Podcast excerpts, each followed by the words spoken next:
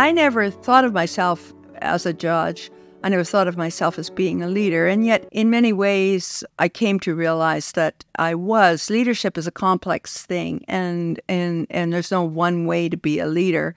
And you work with the tools that you've been given, in my case, a legal education, and your experience, and, this, and the opportunities and situations you find yourself in. And the result is leadership. It may be quiet leadership. I think it's a leadership of ideas and decision making when you are a judge, uh, you are presented with some very difficult problems to solve. Many cases are more or less routine, but even there, you have to say, figure out what happened, who's telling the truth, who might not be, how the law applies to the facts as you find them.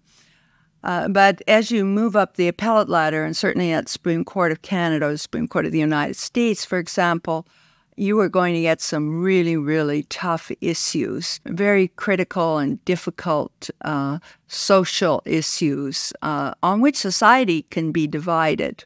Now, that's leadership by ideas, and it's leadership by listening.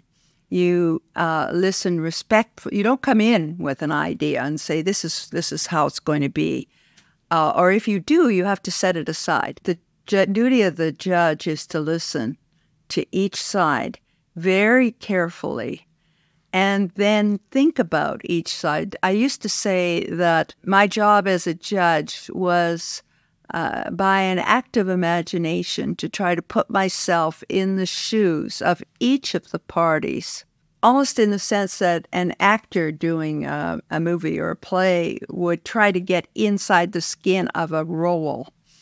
And uh, even if you, the party is not very savory, you know, uh, perhaps you it's it's clear they've done something very bad. You you're sentencing that person, for example. You've got to at least think about what you're doing from that person's perspective. When I realized that, that helped me a lot as a judge.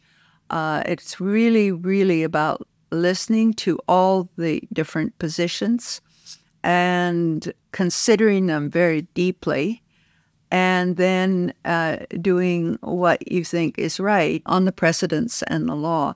But uh, on these difficult cases, it's often possible to go one way or another. There's no one single right answer. So your leadership is a leadership of ideas. Courage comes into it too, because you have to have the courage to sometimes take unpopular decisions, decisions that you know might not be regarded by everyone or even the majority of people as uh, the obvious choice. So you have to have the courage of your convictions and the courage of the law too.